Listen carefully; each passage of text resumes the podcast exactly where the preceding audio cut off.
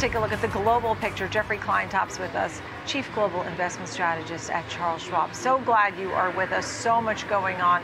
Of course, we had that blowout jobs number and a ton of inflation news that has come in and proven the fact that the Fed has their work cut out for them. What are you watching? Well, it's not just a U S phenomenon. Yesterday, we got, of course, the retail sales numbers. They were great. You know, the jobs number was really good. Some of the regional manufacturing data. Uh, viewers of your show, Nicole, know that the economic data here in the U S has been pretty strong as it was reported for the month of January. But what they may not be as aware of is that that's true everywhere around the world. You know, just focusing on the labor market this week, the United Kingdom reported uh, their, their jobs numbers for January.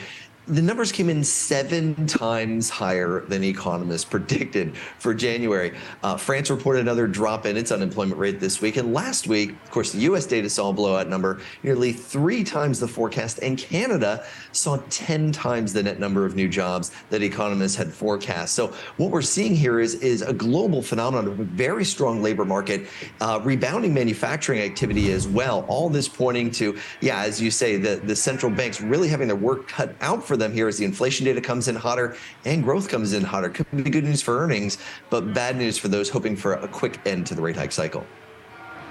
Right, understood. So at this point now, what do you think the Fed is watching? At, because we're expecting another rate hike in March and probably more now going into summer.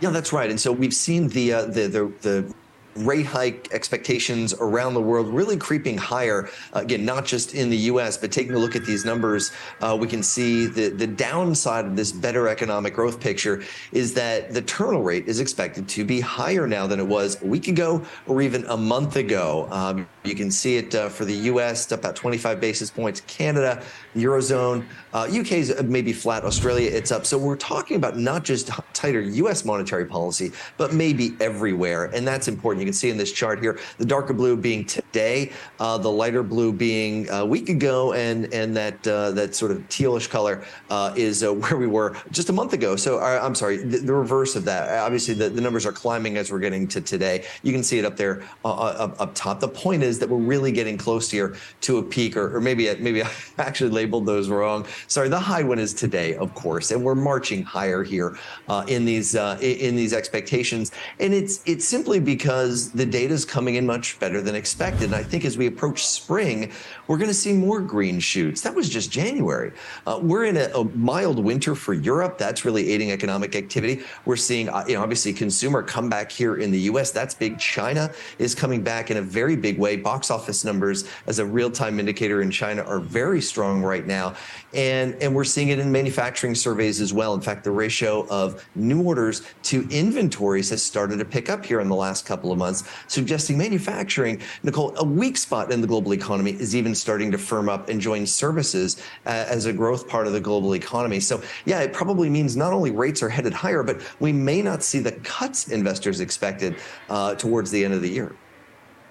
Understood. So at this point now, when we look at the big picture and we think about the different sectors and the chances of a global recession, a lot of people have already made a pretty penny in twenty twenty-three.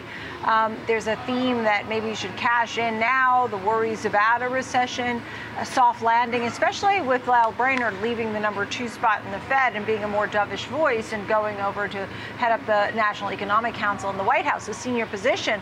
But, um, you know, who will the voices be of the Fed going forward? That's the, the idea here.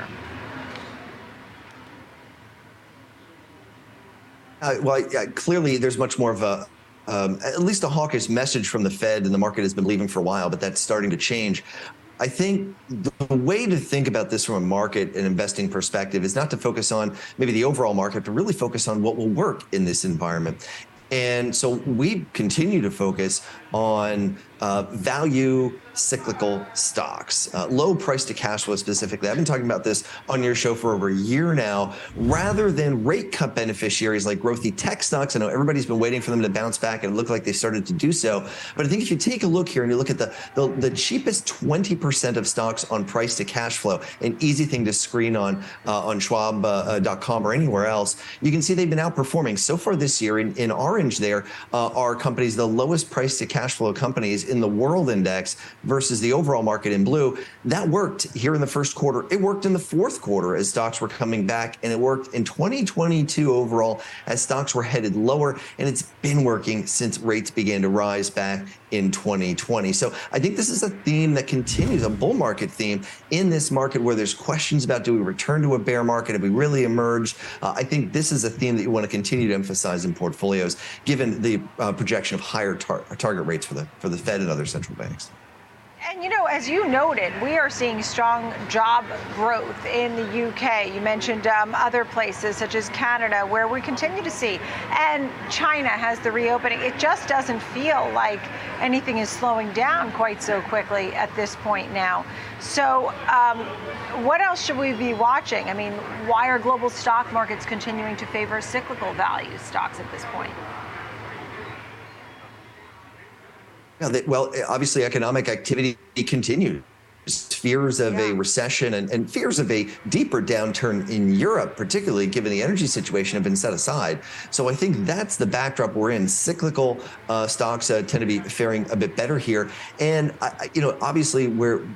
we have very easy financial conditions. Despite the best efforts of central banks to tighten them, we continue to see that financial conditions on those financial condition indices remain quite fluid. And so that's really helped to sustain the liquidity in the market that, you know, businesses need in order to fund their operations, and certainly uh, some of that showing up in the stock market as well. So that's why I think this is an environment. We, we've been saying that this year is a better year for investors. I don't think you need to brace for a bear market here, but I do think you want to focus on where the best bull market opportunities are, and they remain in those cyclical value stocks, many of which are found outside the U S. We continue to see non-U S markets outperforming. Uh, despite what you might think of the U K economy, it's one of the best performing markets this year and actually hitting new all-time highs even today. So another thing to consider there wow. as you, you reflect on the, the portfolio implications of all of this.